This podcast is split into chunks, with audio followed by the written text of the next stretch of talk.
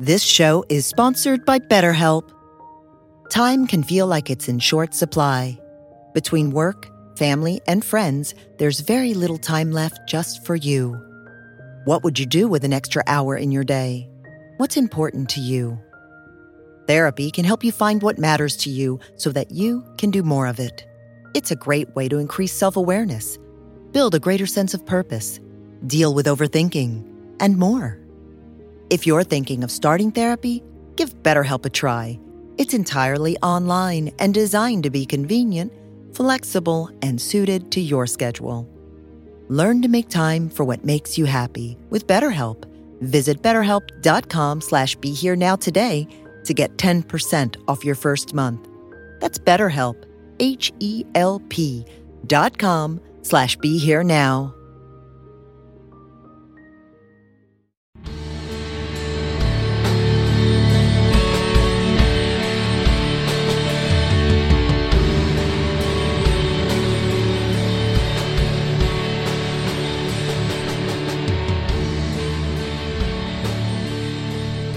Everyone. This is Chris Grosso with the Indie Spiritualist podcast on the Be Here Now network. My guest today is David Berceli. David, thank you, first of all, so much for being on the show. I'm so excited to chat with you today. Thanks a lot for the invitation. I appreciate it. Yeah, so I, I just want to read your bio quickly before we get into this conversation that's going to cover a lot of really interesting and exciting topics to familiarize our audience with you a bit more. Um, David is an international expert in the areas of trauma intervention and conflict resolution. He is the creator of Tension and Trauma Releasing Exercises, or TRE.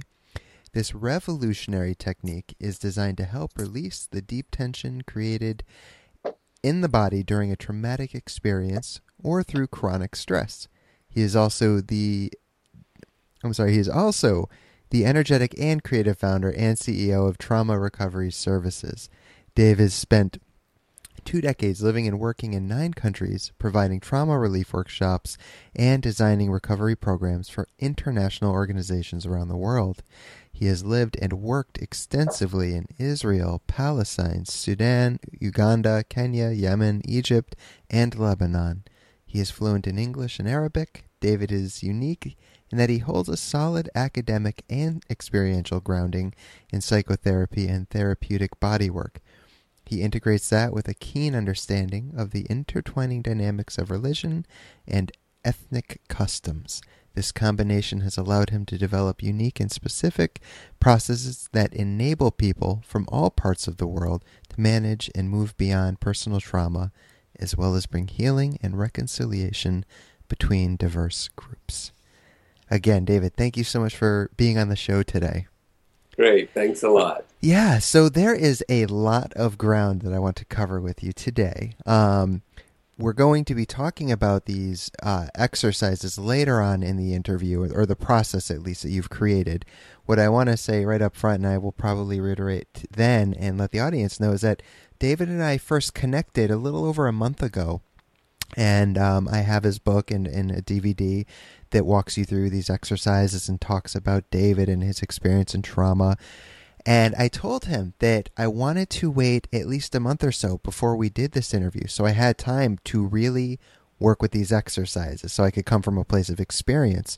And I can tell you, and I just do want to say this right up front, it's incredible what you have uh, brought to this world. I have had some really profound experiences myself with it. And I, those who know me know I don't advocate or you know, uh, endorse things lightly. So this is uh, very exciting for me to talk to you and share your work with the audience. Yeah, I'm really glad that you did it because the interviews are always so much better when somebody has an experience from which sure. to speak. So thanks for doing them. Yeah, well, thank you for uh, taking the time. David and I connected about a month ago. He actually walked me through the exercises. It was a really wonderful experience. So let's start out, David, with going back, and I've watched a number of your interviews myself, and I know you talk about this, but I, I find it so important um, because this is, in a way, what led you to these exercises. So let's talk about how you spent much of your career in war zones. And like I already mentioned, you know, Lebanon and Palestine, the West Bank, etc. And this led you to an important observation you made about yourself and your coworkers, um, which again is largely responsible for this work and these exercises. Do you mind sharing a bit about that? No, I'll, I'll share briefly. Yeah. Um, I was working with a nonprofit organization, and we were doing work for war refugees. Mm. So that caused me to live in the country, experience both war myself, and observe us, the population that were being traumatized by this particular type of violence. And there were many examples of when, after a bombing or a shooting or sitting in a bomb shelter or something, that people would tremor out of what I believe to be nervous fear and anxiety. And I also experienced that shaking myself, which many people experience in life, even, you know, if you have a car accident or something and you get out and you're not injured, but your, your hands are shaking or your knees are shaking. We have those phrases in our, in our language, actually. We laugh about it and joke about it. But I began to see patterns because I was living long term in these environments where the shaking actually manifested itself at very specific times. So it was either during the traumatic event or shortly after the traumatic event, people would begin to tremor. And the only difference for me was after a while, I began to ask is this tremor mechanism having some type of potential therapeutic value Mm. for us rather than is it the nervous system gone awry, which is what my uh, training had been kind of unconsciously. If you shake, calm it down, stop the person, they're on the verge of a nervous breakdown or whatever. And I discovered the exact opposite is true. People tremor, or let's say the nervous system activates its own shaking mechanism deliberately when the nervous system is elevated too high. So, those were during those traumatic events.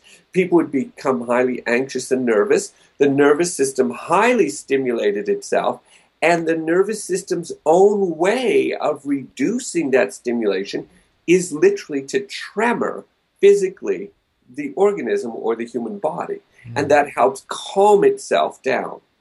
Yeah, you know, I, I prior to your work, I, I actually stumbled on your work by um, way of introduction from another trauma expert, Peter Levine, another Mhm. great writer and, and um, expert in this field. And he shared a story about how he was hit by a car, and uh, and as a result of that, um, you know, he ended up in an ambulance. It was a very bad accident. But when he came to in the ambulance, one of the first things he asked was, or he noticed, not asked, but that his body was shaking, which he said was good. And and it's counterintuitive to what we know, but when we get locked in that place, that's what co- locks the trauma into our body. Um, so that's what I, I wanted to talk to you next about. Is can you talk about what trauma is, what causes it, what Well, that's a broad term. And Right. so you could look at it in a couple of different ways, but I'll tell you my way of looking at it. Sure. Trauma is any experience that essentially starts to overwhelm the individual. Mhm. So you and I could both have exactly the same experience. Let's say if we were in a car accident, identical car accident, neither of us were hurt, but one of us could have nightmares about it, which means that was overwhelming, and the other one just gets over and says, well, it was a car accident. So if something overwhelms you or overstimulates you to the point that it stays activated after the event, then that would be considered traumatizing. Now, that's in a um, continuum kind of because you could have a stressful event, as an example, at work all week long. Your boss is angry or there's discord among the employees. And you go home during the weekend and you're still angry and still upset and you can't sleep well because you're agitated. Now, that's a prolonged stressful event. But if that continued for two or three months, then you could consider that you're moving up that continuum towards what's considered trauma or a mm-hmm. post trauma response. Mm. So, th- and I appreciate how you break that down in your book because a lot of people do have this misperception that trauma is strictly from these big events like a car accident or, you know, a natural disaster, terrorist attack, etc. And those, of course, are traumatic events, but they can also be smaller things as well.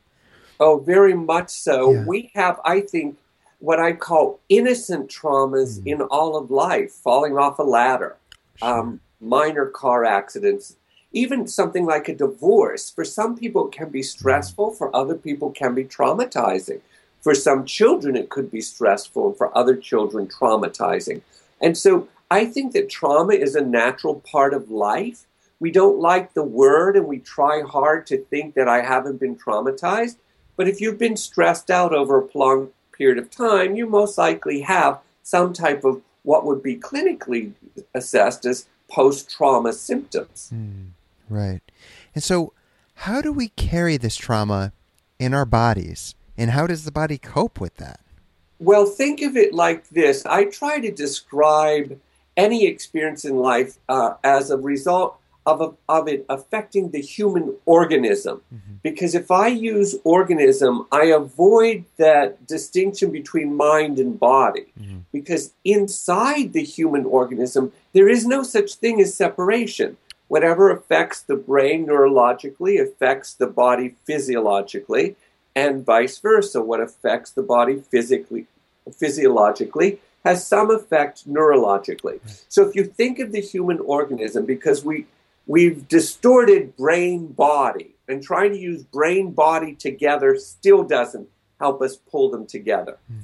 So, literally, if you have some type of experience, whether it's physical, psychological, or emotional, both brain and body, the neurophysiology will both have some residual effect of defense. Okay?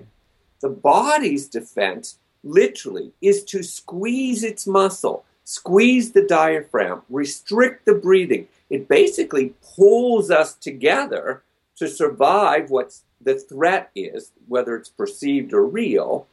And then the brain, the neurology, operates in a completely different way where it begins to activate instinct responses rather than logical responses, right. which is how you jump out of the, the, the way of a running uh, of a car that's going to hit you, or why you become overreactive to, why don't you stop saying that? What's wrong with you? Those overreactive things are neurological, instinctual responses, not directly guided under conscious control. Right. So the body acts both on instinct neurologically and physiologically squeezes itself.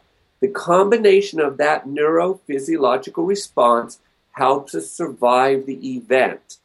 And then after the event is over, we're supposed to let it all go and go back to normal. right.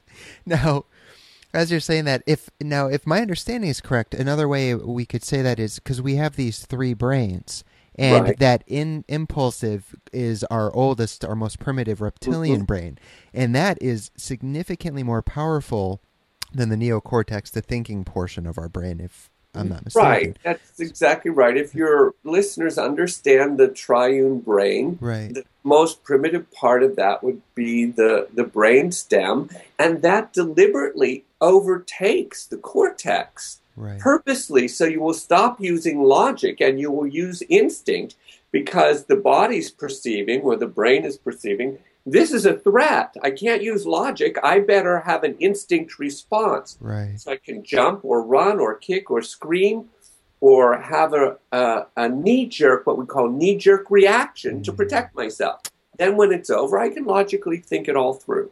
Right. And so that's a way then we could say I guess the brain is processing our trauma. It it goes back into this primitive yet survivalistic instinct. Absolutely. Okay. Yeah, survival mode. Sure. And the post traumatic stress disorder is nothing more than the brain is still acting in survival mode mm. when the traumatic event is over and they no longer need it. That's our problem. And it's really, many ways, not psychological, and certainly not just psychological. It's actually neurological. Mm. And so we have to return the neurological functioning back to its proper order and the post trauma symptoms will then reduce mm. or be eliminated. Be eliminated, sure.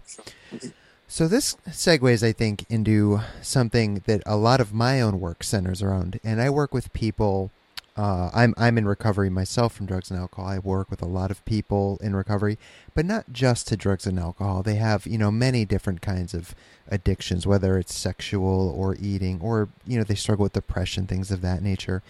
But I, I would love for you if you could talk about the relationship between trauma and addiction.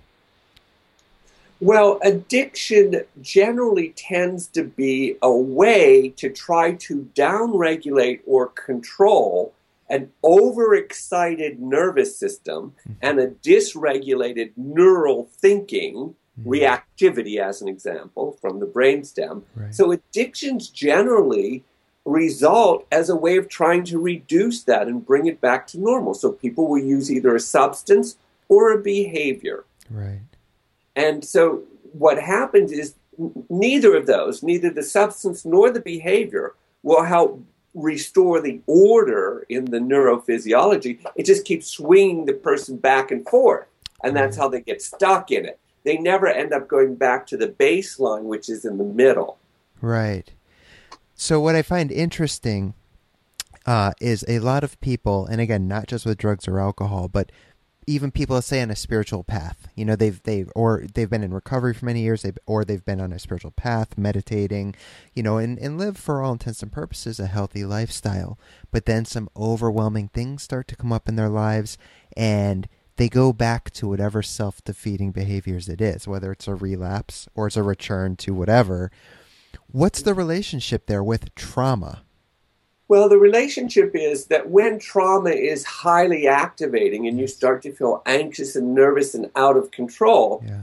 the, the neurophysiology will always go back to something in its history. Well, this helped me survive it then. Mm. I'm going to use it again now. And so then it reactivates that behavior pattern, either through the substance or some type of acting out behavior, because it saved me before or it's what I used before. Right. And so I'm going to try it again.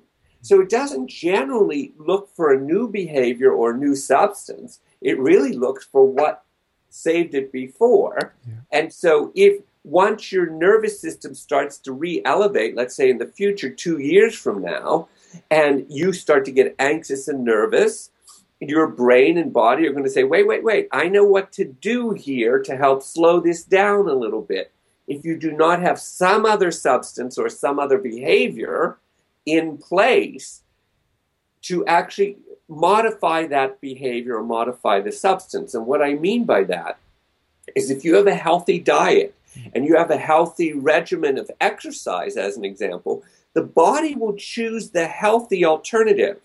But if there is no healthy alternative available, it would choose the only one that it has. Hmm. See, and so that's how you can actually come out of post trauma symptoms. That's how many soldiers are doing it. They're actually taking these um, uh, behaviors or substances they used in the beginning when they were coming back to the United States, and they're introducing new behaviors and new substances like healthy foods, hmm. and now their body's choosing that one.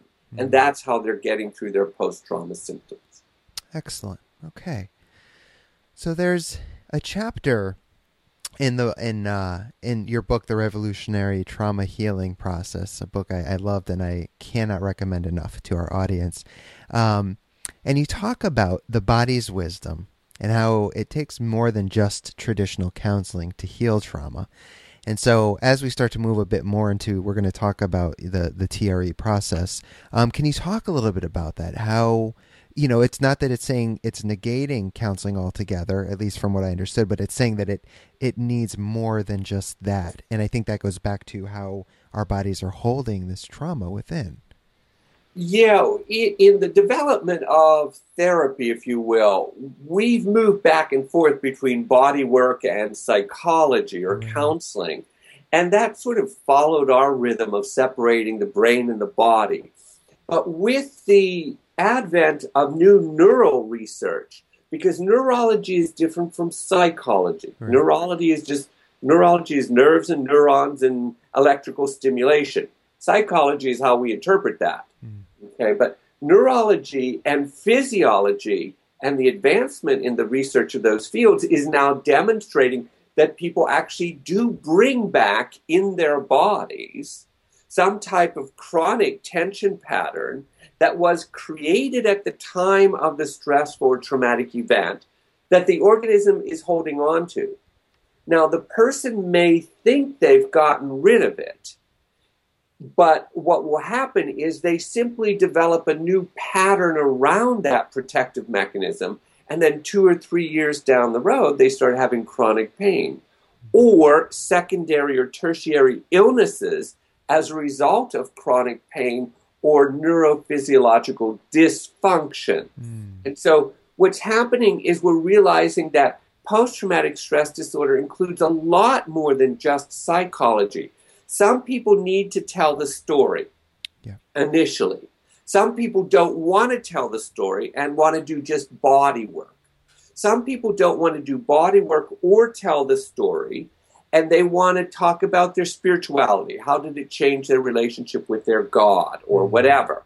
But what I've discovered is that ultimately, through the healing process, every human being even atheists and agnostics, go through the process of trying to reconnect all three of those parts of being human mm. my psyche or emotions, my physiology or my body, as well as my belief system, if you will. Mm. Even if the belief system is agnosticism or atheism, many people after traumatic events will either move towards believing in God because they feel God's helped them survive the event, sure. or move away from God because they feel God abandoned them. But either way, there's still something about a belief system that the human person seems to have that is also altered with the neurology, psychology, and physiology of that experience. Mm.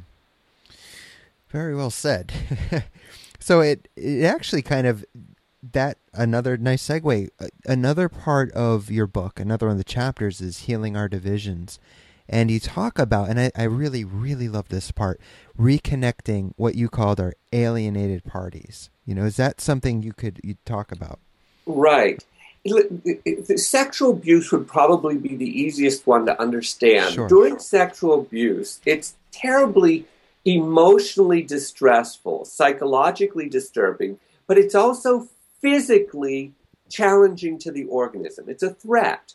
And so what happens is not just the emotion and the psyche are altered by this, but literally the, the pelvis squeezes an mm. entire series of muscles so tightly that even years later, people will feel either numb or pain or what they call freezing, like they feel frozen in the pelvic area. Mm. Now, that's interesting to us physiologically. How does the body produce a sensation of numbness or freezing or some type of dissociated state there or painful condition? And so that's a perfect example of that stays inside the structure. And so then the structure gets segmented their their chest and their breathing could be alive their face could be alive they could even appear to be happy, but now the body is segmented. Mm. So that when they start to do some of their trauma healing work, as an example, all of a sudden the pelvis starts to come back alive. It starts to come out, thaw from its numbness or its frozenness. It starts to have feeling, and then the person starts to feel terror. Mm. Whereas they've been living their life for 10 years after the abuse, thinking they had gotten over it. So the body can literally segment itself in terms of sensation, movement, um, neural stimulation to the brain. When when you have chronic pain, oftentimes you don't even know it's there, or you don't know what its origin is. You say, I don't know why, but my neck is always hurting, but I don't know what that's coming from. Well, there is an origin, see, but you've completely forgotten that. But if we start to work with your neck, that history may resurface in your memory. Mm. See, so the body can segment very well as a form of survival. Yeah, absolutely. Well, so let's talk about. Well, I'm sorry. Before you get the exercises, one more thing, and then we're going to jump into the the actual TRE process. Talk about that. But one final uh, element you talk about in the book, and for the audience, this is barely scratching the surface of everything you cover in the book. It's very, uh, very comprehensive. Um, but you do talk a bit about making sense of trauma and traumatic times and looking at our trauma as a teacher. So I'd love if you would elaborate a little bit on how we can do that. Well, there's a lot of research that's coming out now that's called post traumatic growth. Hmm. And it actually came out of experiences of clinicians helping uh, trauma survivors through their trauma. We weren't searching for it, it just surfaced hmm. as a repeated pattern. And here's what it would be like people will often say, I never wanted that to happen, but since it has, it has changed my life. Mm. And this type of research is demonstrating that people after traumatic events often return not just back to normal, but actually better in some ways than they were before the traumatic event. And some people see complete changes in their life. Mm. So now that again strikes curiosity to us. Not that we should be traumatized to change life. I don't believe that's true. Sure. But it's an inevitability sometimes for us in life. And then the question becomes what do you do once the experience has happened? Once you've had a traumatic event in your life, you can't change it, so you can't go backwards. The question is, what do you do with that? And a lot of people are beginning to use that as some type of learning about my potential of humanness, our resiliency as humans, not just to recover, but resiliency to even grow and become better. I'm watching the Invictus Games right now on TV, which are all the veterans from around the world right. who are who have some type of um, physical or psychological, psycho-emotional li- limitation or, or illness, and they're competing. And the stories they're telling us with tremendous trauma, mm. saying, I love my children more. My marriage is wonderful. I've embraced life deeper. I realized I'm not just a person who lost a leg. I'm still an alive human being. Yeah. And so what if I don't have a leg? I would like to have it back, but it doesn't limit my humanness. Right.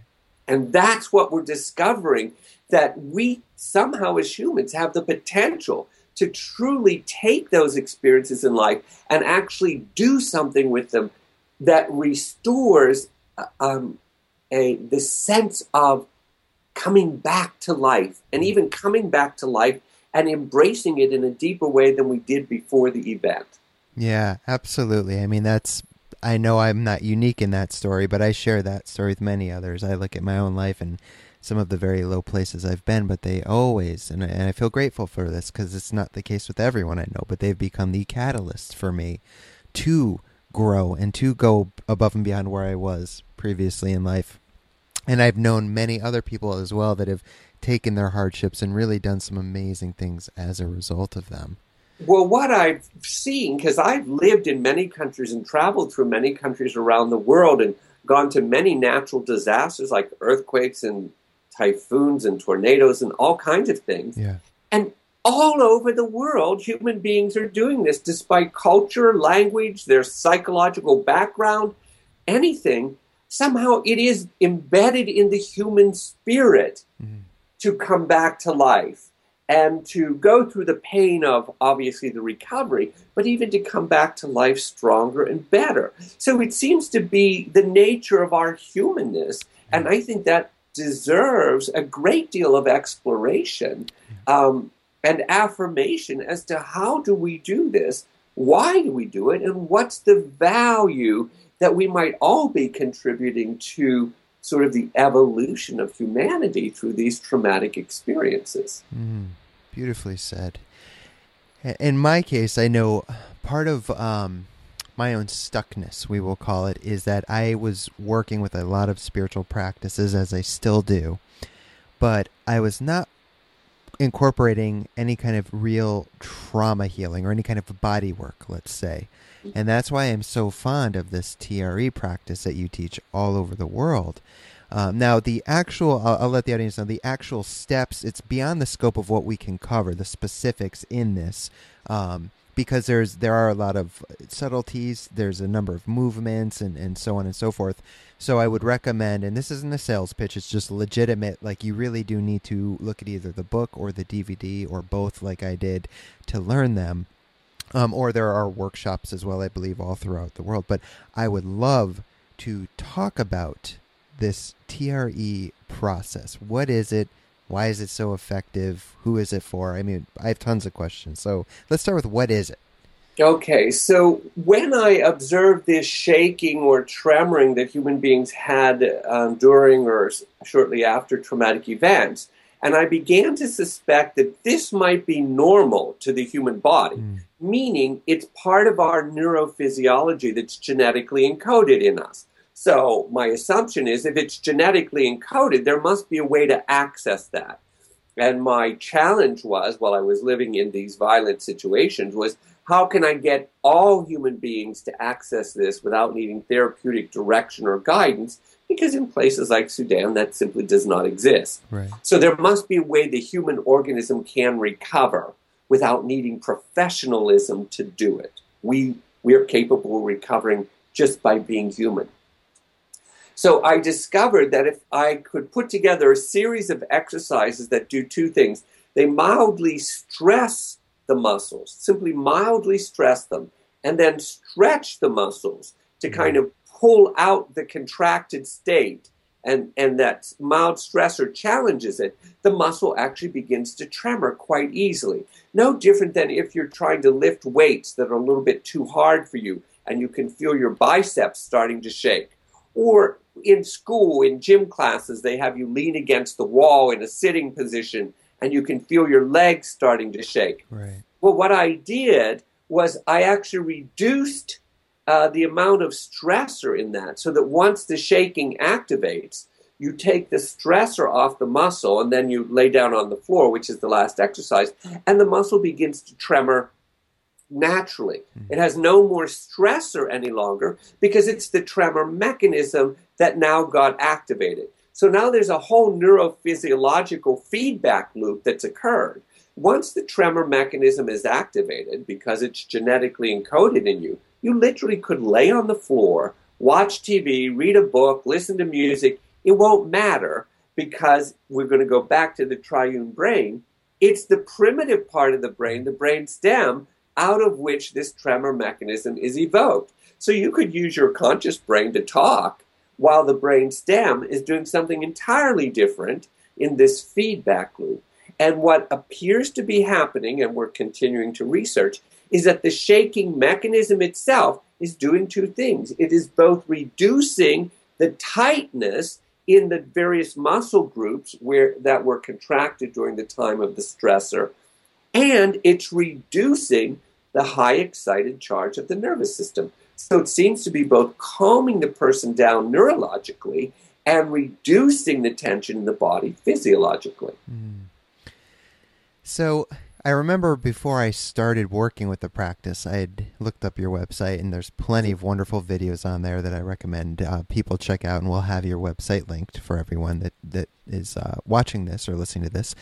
And so there's no way to get around it. It looks a little weird. It it just it is what it is. It looks a little weird. I remember I laughed in one of your videos. You playfully said to you were working with maybe about a dozen or so people. You're like, "Look, it's gonna look weird. Get over it." You know, and and and they did, and it's great. And so I remember watching it, thinking, "All right, well, you know, I'm a pretty open minded person." And so, like I said in the beginning of this conversation, about a month ago or so, you and I were we skyped, and you helped walk me through the process. And sure enough, it it was not a conscious thing that it was happening for me. You know, there was the the, the mechanism started, the tremor started. It's not. It, it's such. It's hard to describe. It's not painful at all. You know, it's just your body naturally shaking. If anything, it's soothing and relaxing. I find in my own experience. My sleep has certainly gotten much better since I've been doing this.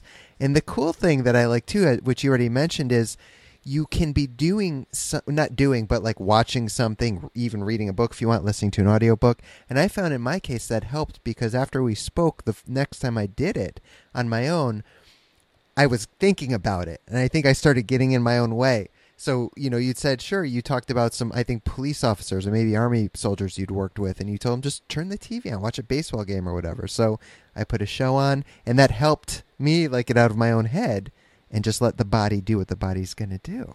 Right. I like what you said. There are two things which are really delightful and playful because I encourage people to play with trauma healing as long as it's not something severe and difficult they right. need to deal with. Right. But there are many innocent traumas we've experienced in life that could be playfully uh, resolved.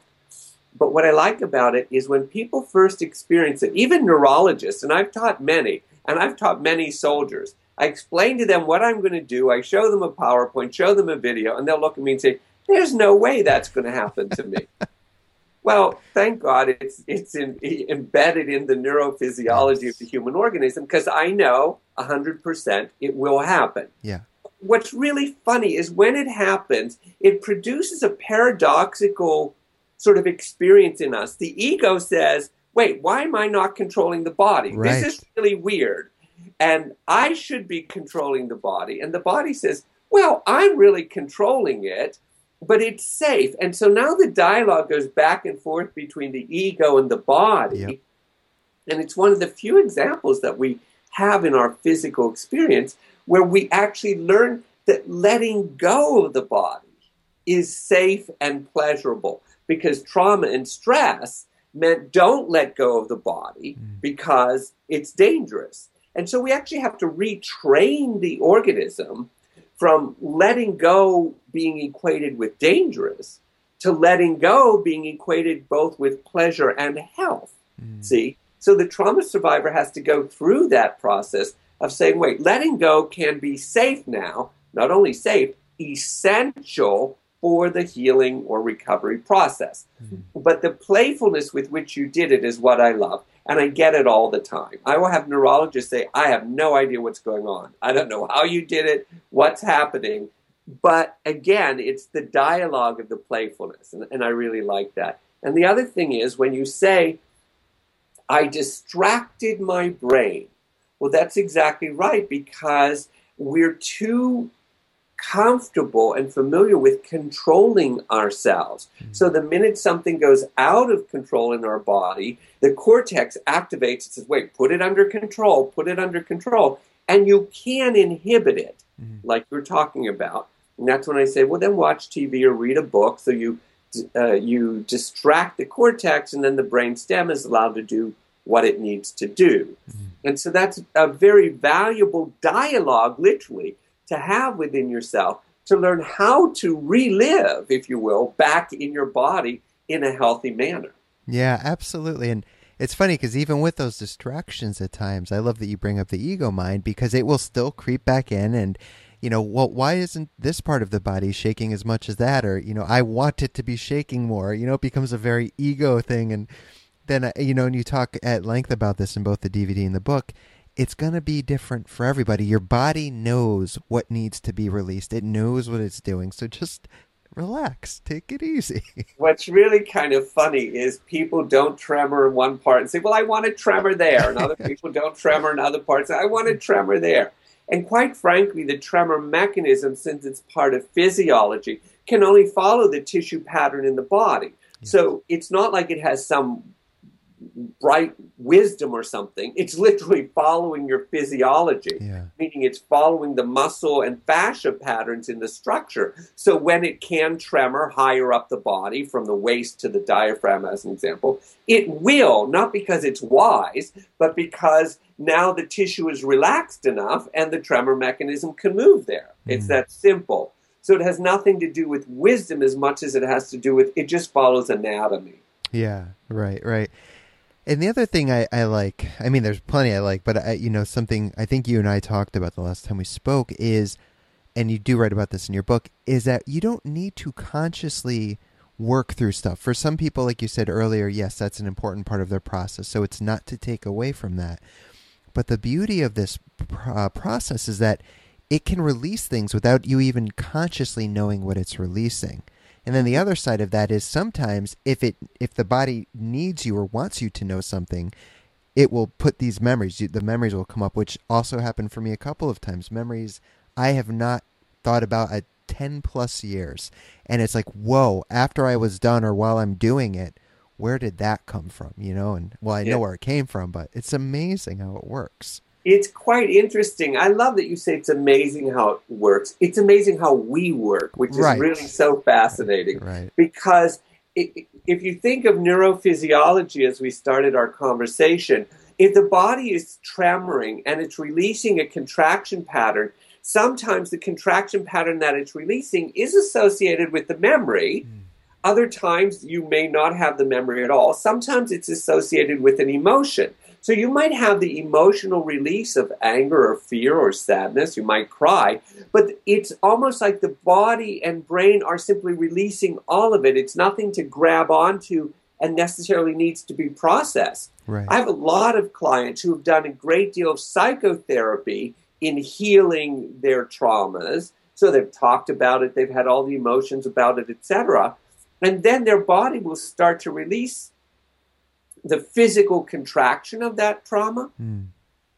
Excuse me. And they'll say, I know what this is, but I don't need to process it anymore. I've already done that piece. Right. So somehow, again, we have this capacity of separating and dividing ourselves up and healing various components. But the important piece about this tremor mechanism is it's demonstrating that the body must be addressed in the healing process, not just the psyche, not just the memory, not just the emotions. There is a physiology directly connected to any traumatic event even if there was no physical abuse in the experience. Mm.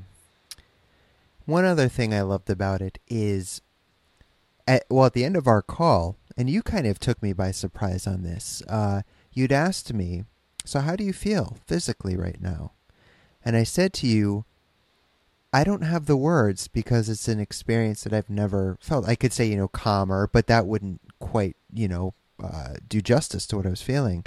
And you said, Isn't it interesting, you know, that we are so out of touch with our bodies as a species, for the most part, that we don't know how to put words to our experience? Yeah. And you're so right. It's quite interesting. I love learning more about the human organism or us as a human species, quite fascinating. But literally, like you were talking earlier, we can deaden the neural stimulation coming from muscles into the brain. So we can actually segment the body where we don't feel different parts and all that sort of stuff. But once they re-stimulate back to life, we actually don't know how to express that sensory sensation because it's brand new to us again. Right. And sometimes it takes a little bit of time to realize, oh my God, the parts are now talking together, or I'm moving more smoothly now, or my left and right side seem to be more coordinated than in the past, or the top or bottom. But it actually takes a little bit of time sometimes for us to re stimulate the neural pathways and the sensory receptors so that we actually feel our wholeness mm-hmm. once again, which we should be living in our whole life, but none of us really are. Right. But feeling our wholeness again is really quite an interest, interesting sensation that we often don't know how to articulate. Absolutely. And that's what I love about this. Even though I might be watching something or listening to an audiobook or music as it's happening to help lay the ego self aside for that time, I find that over the course of this month, I have become more in tuned with my body. You know, there's the big mindfulness movement, but what about a bodyfulness movement as well, bringing the two together? And I'm so glad to, to be integrating those two because that was a big part that was lacking in my own process and my own practice. Yeah, what I find with mindfulness, although I love it dearly, is yeah. you could be very mindful of your body, but if you don't have sensory stimulation of it, mm. you don't even know you don't feel it. Right. And so, you know, I tell people, well, all right, well, be mindful of your breathing. Well, they are, but they have no idea that their breathing is desperately shallow. Mm. For them, it feels like a deep breath because their diaphragm is so constricted. So I love mindfulness because it does try to get people in touch, but there has to be stimulation from the physiology of the organism up to the brain as well for that loop to be truly connected and now being able to pulsate better because I'm, excuse me, I'm trying to describe the human organism as a simply a complex amoeba. It's always seeking to go back to its healthiest state after it's contracted in some way. Mm. That includes the neurology, physiology, and psycho-emotional state. And so we constantly have to address all of those if the if we're directing the human organism towards health. Right. Now we have all these different modalities which can do that. But ultimately, the organism itself has to come back into one whole unity. Yeah. Well, like I said, I mean, until people try the practices, which I can't recommend enough, you know, by picking up the book, by by picking up the DVD, I will have links to those as well. Um, you know, it's like the teacher that says, "I can tell you what a peach tastes like all day long, but until you bite into it, you're not gonna know." So I am so grateful that I have tasted the TRE practices, so to speak. And before we wrap this up, is there anything? That I didn't cover that you would like to share with the audience? Because, like I said, this is just scratching the you know the tip of the iceberg as far as what you're offering to people. Yeah, at the end of all discussions, I like to sort of embrace two different things. Yeah. I want to be encouraging to people, and I also want to caution people. Yes. And here's the point encouragement meaning our human organism is designed to heal. And much of it it can do by itself. And even the TRE practice can very often be done safely by following the book and DVD with no problem, and people can have great benefit from it. The caution is, is that some people have, when they're accessing severe trauma and um, difficult experiences in their past, could have experiences of freezing, flooding, and dissociation. We won't go into what that is, but clinically, those are protective neurological mechanisms that we applied and used to survive the traumatic event. Mm. When some, and many people can think they're over this, but when they start to stimulate their body again and the neural receptors are reactivated, they could re experience what they experienced at the time of the traumatic event. And in those cases, those people clearly should go to a clinician or a TRE provider who's trained to do this and not think that they can do this alone. Mm. Because what they could do is just get caught recycling through the same traumatic experience. So, encouragement that many of the traumas, innocent traumas in our lives, we can heal from. The caution is if you're going into something so deep that you're afraid or you can't feel you can control it comfortably yourself, please seek therapeutic guidance. Wonderfully said. And if I'm not mistaken, I believe you also make uh, that point very clearly stated in both the book and DVD. And I just mentioned that in case anyone's listened or watched this interview, and even if you don't think it might be useful for yourself, but someone you know and you want to gift them the book or DVD, you know the the the, the warnings are there. Not warnings, but the cautions are there. So, but right. thank you. Yeah, and the cautions are there simply because I know even in the most difficult of, of, traumas that we've had, the organism still wants to heal. Right. And so when you're going through difficult traumas, you just have to help it go through that healing a little bit slower. Right. Whereas when they're less difficult and innocent traumas, like falling off a ladder and hurting your hip, but your body still needs to heal from it, well, that one you could go through much faster. Yeah. I kind of equate it to getting deep tissue massage if the, if you've really deep tension in your shoulder muscles, well, the massage therapist can only go so deep so long, right? Um, and it has to take several sessions to heal that. If it's just mild tension in your shoulders, you can usually get it out through one traumatic session, and you, don't, you might even be able to do it yourself at home. Right. Be respectful of the human body and of your experiences in life. That's always the bottom line. Perfect. Well, David, thank you so much for your time. It's a real pleasure. Uh, anyone that is interested in checking out David's work, the link to his website will be available, um, as well as to check out the book directly and the DVD. It'll all be listed right there. Um, David, again, thank you so much for your time. I really appreciate it. Thanks a lot. That was great. I enjoyed talking with you. Thank you.